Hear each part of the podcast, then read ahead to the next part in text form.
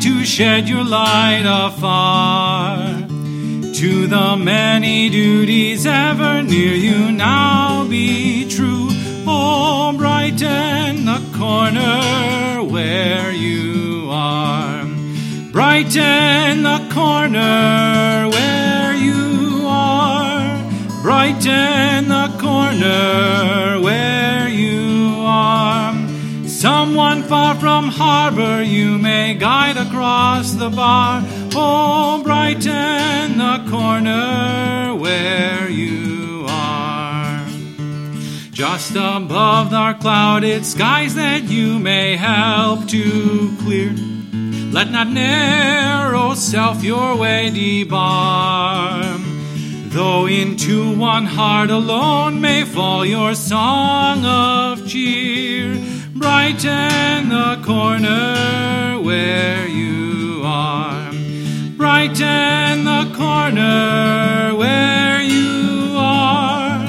Brighten the corner where you are. Someone far from harbor you may guide across the bar.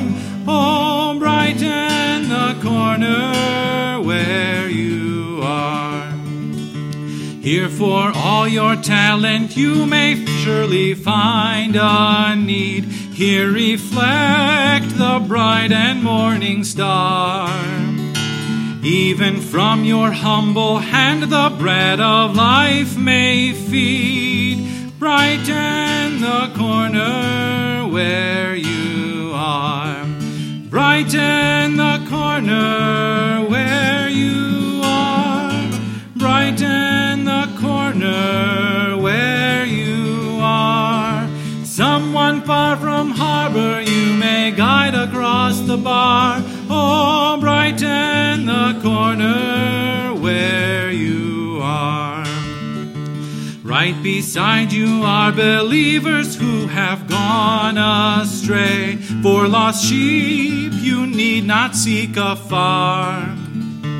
In Christ's love exhort, restore, and comfort them today. Brighten the corner where you are. Brighten the corner where you are. Brighten the corner where from harbor you may guide across the bar. Oh, brighten the corner where you are. Stay in fellowship with Jesus and behold his face. If his glorious radiance you'd impart. Love and serve the Lord sincerely, this will touch men's hearts. Oh, brighten the corner where you are. Brighten the corner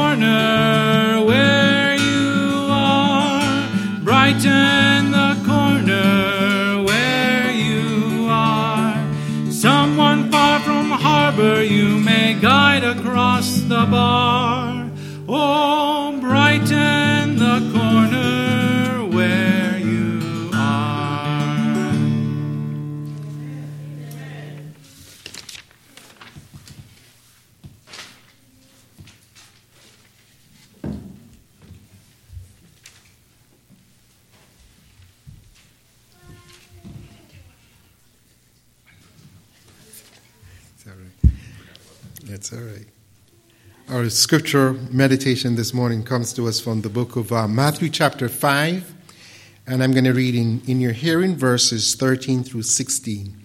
Matthew, chapter 5, verses 13 through 16. It says that you are the salt of the earth, but if the salt has lost its savor, wherewith shall it be salted? It is thenceforth good for nothing, but to be cast out and to be trodden under the, the foot of men. You are the light of the world. A city that is set on a hill cannot be hid. Neither do men light a candle and put it under a bush, a bushel, but on a candlestick, and it giveth light unto all that is in the house. Let your light so shine before men that they may see your good works and glorify your Father which is in heaven. May God add his richest blessings to the reading of his word.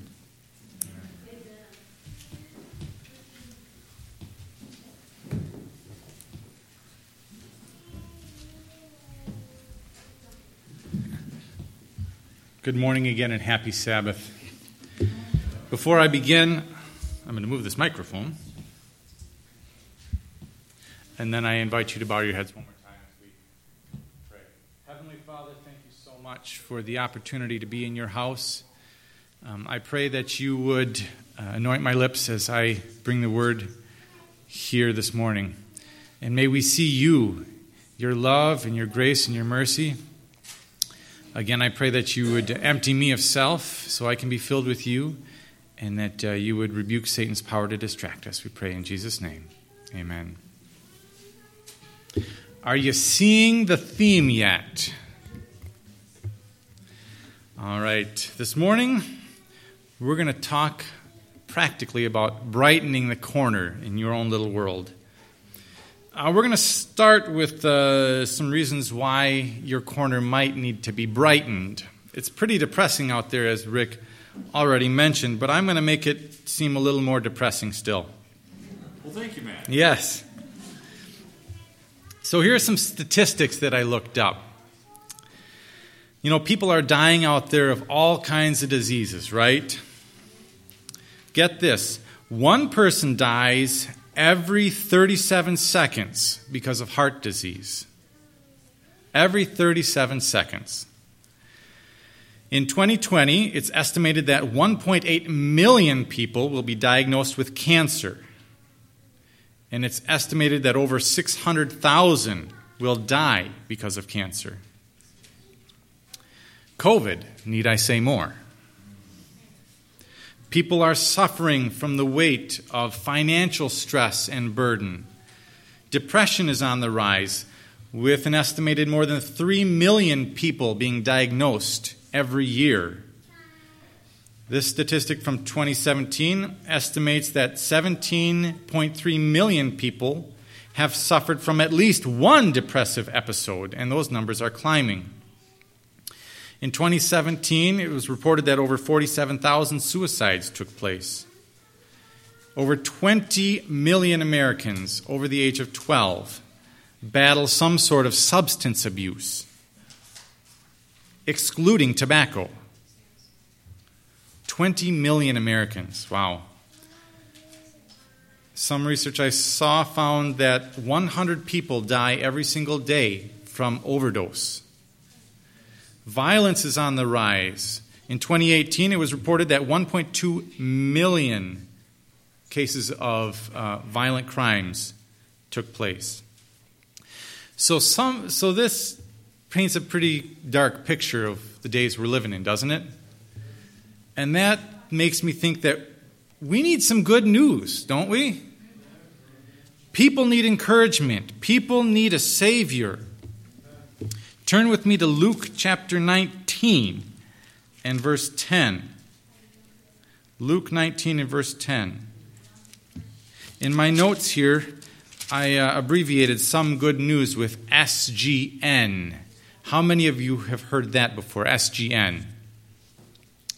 There was some uh, some things circulating on Facebook.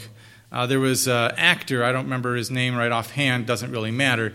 But when the whole uh, COVID lockdown first started, he decided he was going to share some good news because everything was looking pretty depressing. So what he did is he got all these, found, did some research of his own, and found things that were happy, things that were, uh, you know, li- uplifting, and he made this little video putting himself on as a uh, newscaster, and it was quite in- intriguing. So if you have some time, check out SGN, Some Good News. All right, Luke chapter 19, verse 10. And that says, For the Son of Man has come to seek and to save the lost. That's the good news that we have, right? There is a Savior out there. And we, as Seventh day Adventist Christians, we have this good news, right? We've been given a job to share this good news. And the word that comes to mind when we talk about sharing this good news for some is evangelism, right? Right, where we go out and put on these crusades. But sometimes this scares people, this word evangelism, because that means big meetings and a lot of time and maybe a lot of money, or maybe it means that you have to actually get up in front of people. Eeh, scary. So let's t- take a look at the definition of this word evangelism. One source said spreading the Christian gospel by public preaching, or get this, personal witnessing. So you don't have to be up in front of people, right? How about this one? The reviving or revival of personal commitments to Christ. So evangelism doesn't have to be getting up in front of people or putting on these big seminars. Don't get me wrong, I'm sure there's a lot of people that have come into the church through evangelistic series, right? But I think at its grassroots, so to speak, evangelism starts with me. All right? Turn back to Matthew. We're going to look at chapter 28 this time. Matthew chapter 28. I was reminded about, you know, with our, uh, we're going to come back to our scripture reading again later, but lighting a light, a city on a hill can't be hid. I'm reminded because I get, to, I don't know how many of you know I get to fly in a helicopter with the NICU transport team, and it's really kind of neat flying at night because you see all the lights down there. Those houses and those cars and things, they can't be hid. You can't hide.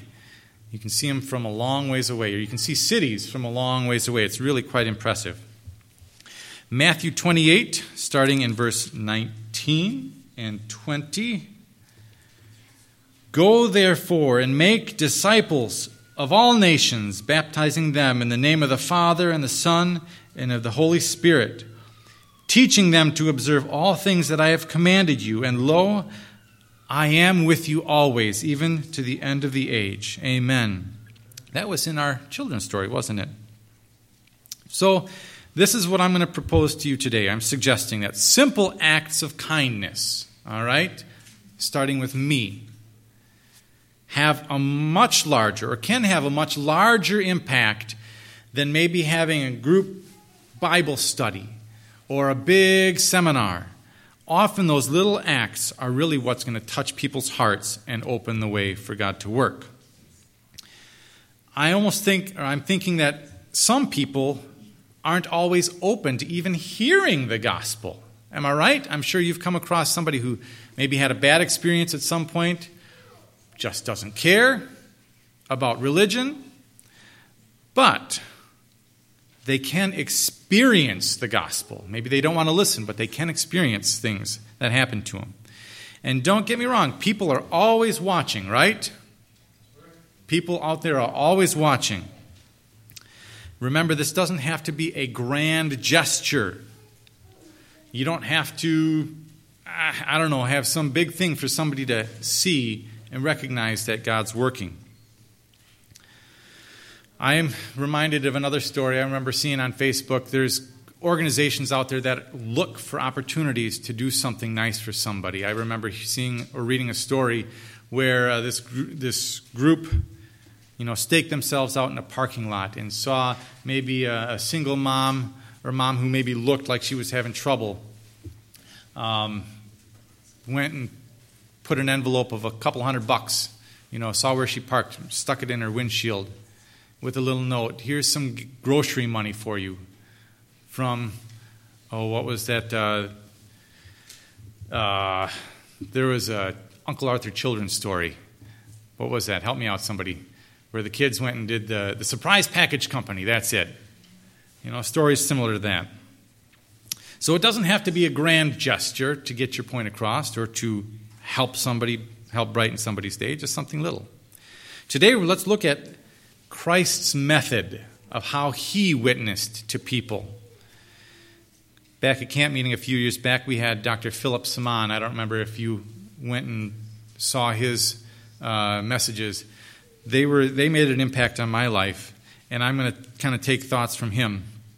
Christ's method alone, we, we, through this method, we are given a perfect example. what are some of the things he did? Let's take a look. He mingled with the people, right? You know, he is, we consider him, you know, the head of our church, the one we look at, um, look forward to his return. Back in his day, though, the religious leaders, they kind of kept their distance from those sinners, didn't he? He didn't care. He mingled with the people. So, what does mingle even mean? How about to mix or to cause to mix together? He wasn't afraid of rubbing elbows with these people, right? Turn with me to Mark chapter 2, a couple pages over from where you maybe were just at. And verse 15. Mark chapter 2. We're going to check out who this Jesus hung out with. Mark 2 and verse 15, and that says, Now it happened as he was dining at Levi's house that many tax collectors and sinners also sat together with Jesus and his disciples, for there were many and they followed him. I'm sorry, I maybe read you the wrong text because I thought it just said sinners and publicans and tax. It did, didn't it? So he wasn't afraid to rub elbows and, and shoulders with sinners and these people that the other religious leaders were afraid of, didn't want to come in contact. Well, if you look a little farther on, what was Jesus' response when he was questioned on who he was hanging out with? Do you remember? What did he say? Exactly. Those who are well have no need of a physician, but those who are what? Sick. I did not come to call the righteous, but sinners to repentance. So, this is the kind of thing that we can look at, right? This is the way we can act. Mingling with people. Don't be afraid. You know, there's a lot of prejudice still going on in this world. It doesn't have to necessarily. I mean, there's obvious racial prejudice that has been going on, but how about political or economic prejudice? You know, we need to break down some of these barriers so we can reach people.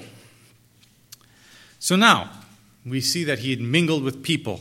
Next, he was looking and desiring the good, the benefit of those people he was rubbing shoulders with, right? He was looking to meet the needs of these people. One story that I jotted down is when he first met Peter and John, what were they doing? They were out on a boat fishing, right? And they had been out all night and what did he ask them to do? Cast your net on the other side, right? He was looking out for their good because what happened when they did? Noah, what happened? They caught a record number of fish. Now, this is their livelihood, right? They would not only eat from this catch, I'm assuming they would sell a lot of this and bring in money that they could actually continue to live and get the things they needed, right?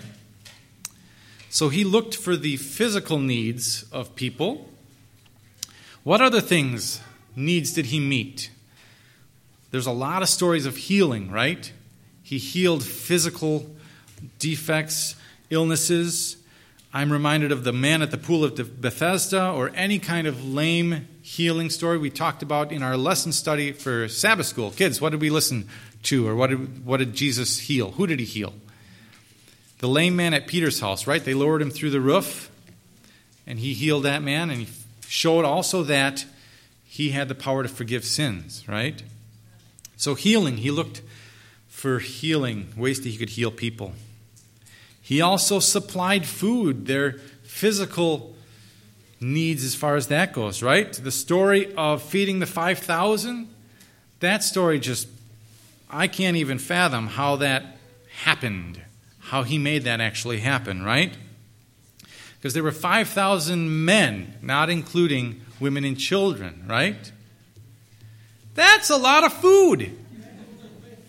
That is a lot of food. How much did he start with? A couple of loaves and a couple of fish? Wow. So he he mingles with the people, he desires their good, he looks out for their physical needs, heals those. Let's take a look at uh, John chapter 9. This is one of my favorite stories of healing. I don't know why exactly, but it is. John chapter 9. And I might not read all of this because it's quite a little bit of a lengthy chapter. I invite you to read that at some point. But this is the story of the man, a young man, who was blind from birth. Do you remember the story? And he's now a young man and he comes across Jesus, or Jesus passes by, and he sees this man, and he ans- he went up, he asked some questions, he goes up to him, and here, let me see here. So he tells his disciples that he must work the works of him who sent me while it is still day. And in verse 6, he says that he spat on the ground and made some clay with his saliva, and anointed his eyes, and then he tells him to go wash in the pool of Siloam, right? And then he sends him on his way. Okay, well, he's still blind until he goes and gets washed. Then he sees, right? I can only imagine what it would be like to be born blind and then to see. That would be a huge game changer, wouldn't it? So the story goes on, right? He is doing a whole lot of things that he probably wouldn't do before. People see him. He's like, hey, isn't that the guy that was born blind? I think it's him. It looks like him, but I don't know. He's walking around like he can see. So they question him, and uh, even the, the scribes and the Pharisees get in on this, question him. And he tells them the story what happened. I was blind. This guy put some dirt in my eyes, told me to go wash. Now I can see. So they're trying to put all the pieces together. And this is kind of a comical story. They go question his parents. And his parents said, He's old enough, go talk to him. So they talked to him, and he said, Guys, I already told you once. I'll tell it to you again, but you, maybe you want to be his disciples too? And that really made him mad, right? So they kicked him out. I don't know. I love that story. He went and then followed Jesus, right? After he got excommunicated from the church. So God is looking for ways to help people's physical needs, right? There's uh, freedom from devils. We read many stories about God freeing people from these chains, these demons that are keeping them captive. And then the one where the, the man had how many demons in him? I don't even remember. But he was walking around. What was that? Yes, they cast, he sent these demons into the pigs, and the pigs all took off over the cliff. So he took care of our physical needs. After that, then he was able to minister them to them spiritually, right? Here's an interesting thought, too, okay? A lot of what we were talking about, he was dealing with people within the Israelite nation, right? But he goes beyond that, and he takes care of people outside of that. If we look at the Samaritan woman, too, right? She was not a Jew, yet he ministered to her. Or the Roman centurion's daughter that healed was healed. I'm going to read to you some passages from the ministry of healing. This just blew me away. Christ's method alone will give true success in reaching the people. The Savior mingled with men as one who desired their good. He showed his sympathy for them, ministered to their needs, and won their confidence. Then he bade them follow me. There is need of coming close to people in personal effort. If less time were spent in given if less time were given to sermonizing and more time were spent in personal ministry, greater results would be seen. The poor are to be relieved, the sick cared for, and the sorrowing and the bereaved comforted, the ignorant instructed, the inexperienced counseled. We are to weep with those that weep and rejoice with those that rejoice, accompanied by the power of persuasion, the power of prayer, the power of love of God. This work will not cannot be without fruit. In almost every community, there are large numbers who do not listen to the preaching of God's word or attend any religious service. If they are, uh, if they are reached by the gospel, it must be carried to their homes. Often, the relief of their physical needs is the only avenue which they can be approached. Powerful words, huh? Turn with me to Galatians chapter 5, verses 13 and 14. Galatians 5, verses 13 and 14. Powerful words we have. For you, brethren, have been called to liberty. Only do not use liberty as an opportunity for the flesh, but through love, what does it say? Serve one another. For all the laws fulfilled in this in one word, even this, you shall love your neighbor as yourself. Now, this message that we're talking about today is built on the precept that we are not saved. It's not about us. This message isn't, all right? This message is about building God's kingdom, sharing the gospel message. I just was listening to a podcast from Disclosure. I don't know how many of you listen to Disclosure through uh, uh, The Voice of Prophecy with Shawn Boonstra.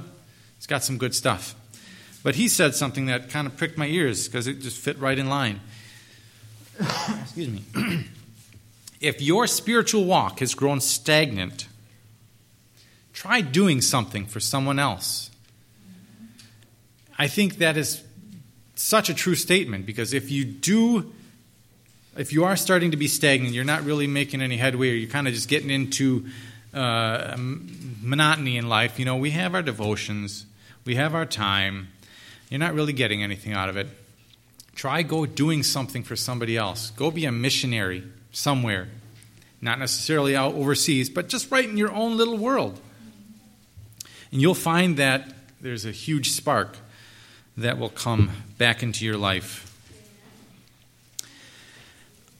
I am going to share a couple of stories, quick, personal stories of where I have failed at these principles here.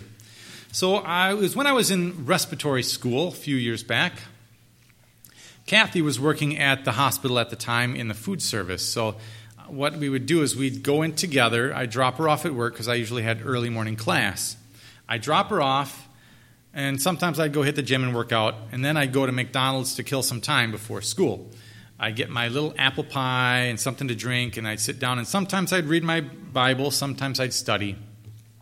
But one particular morning, I was sitting in my booth. It was kind of comical. You'd see a lot of the same guys, you know, with their coffee clutch sitting in one table over there, and you kind of recognize people as, as you got to know them.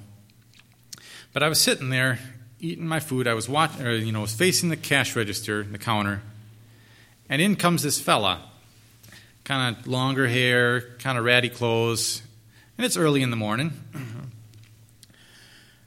And a thought entered my mind you should go offer to buy him breakfast. That's crazy. I don't know this guy. I don't know who he is. I mean, he might be homeless. I don't know. He might be dangerous. I don't know. Go buy him breakfast. And I just buried my head in my book. He went and paid for his food, went and sat down, and that was that.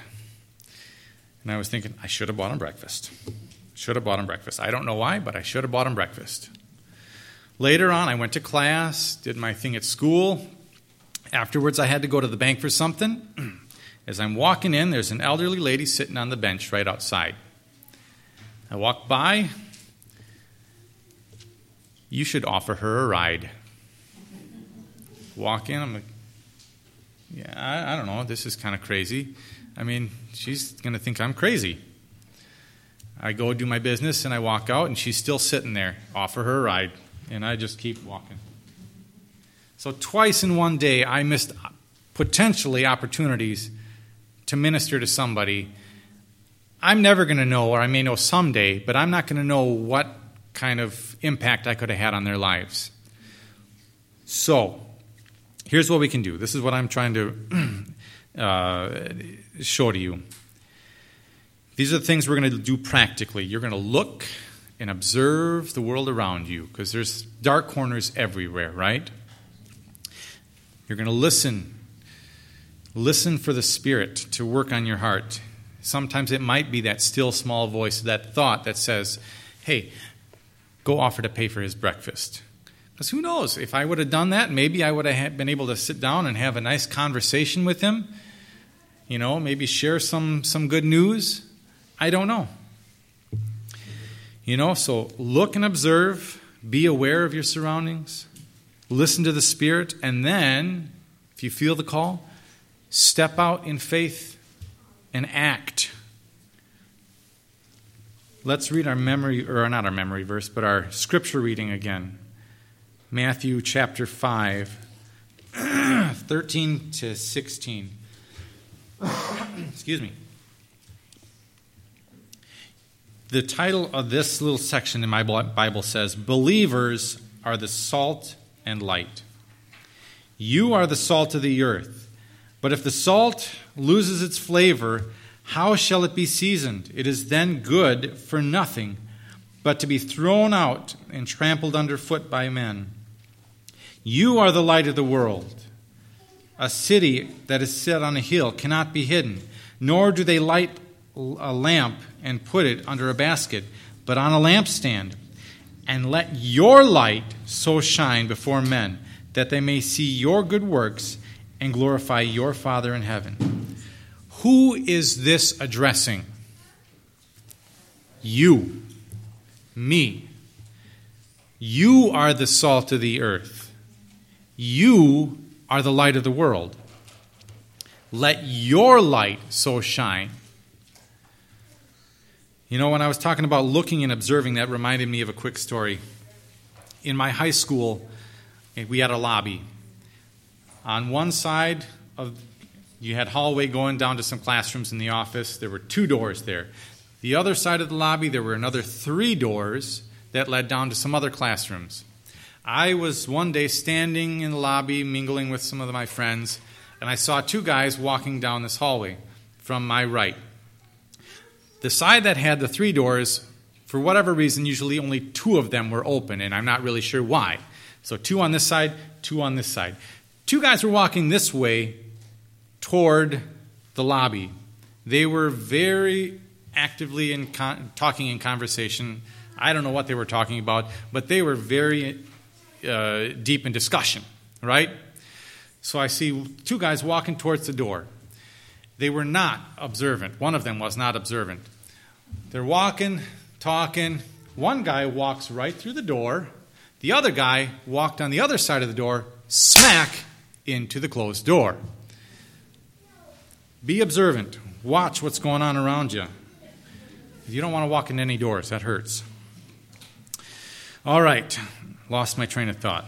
You are the light of the world. Let your light so shine before men by doing these steps of meeting people's needs, we often open the door for the Spirit to start working on their heart. Once we make contact by meeting a physical need, then we can work on the spiritual needs. And by caring for these people, we can often break down barriers, prejudices, walls that have been built up by their own life experiences. Right? So, in closing, let's recap. We live in a very dark and depressing world with dark corners everywhere. We have a perfect example of Christ's method on winning souls and brightening corners, right? He mingled with the people, he looked for their good, he met the needs, the physical needs of the people, and then was able to minister them minister to them spiritually.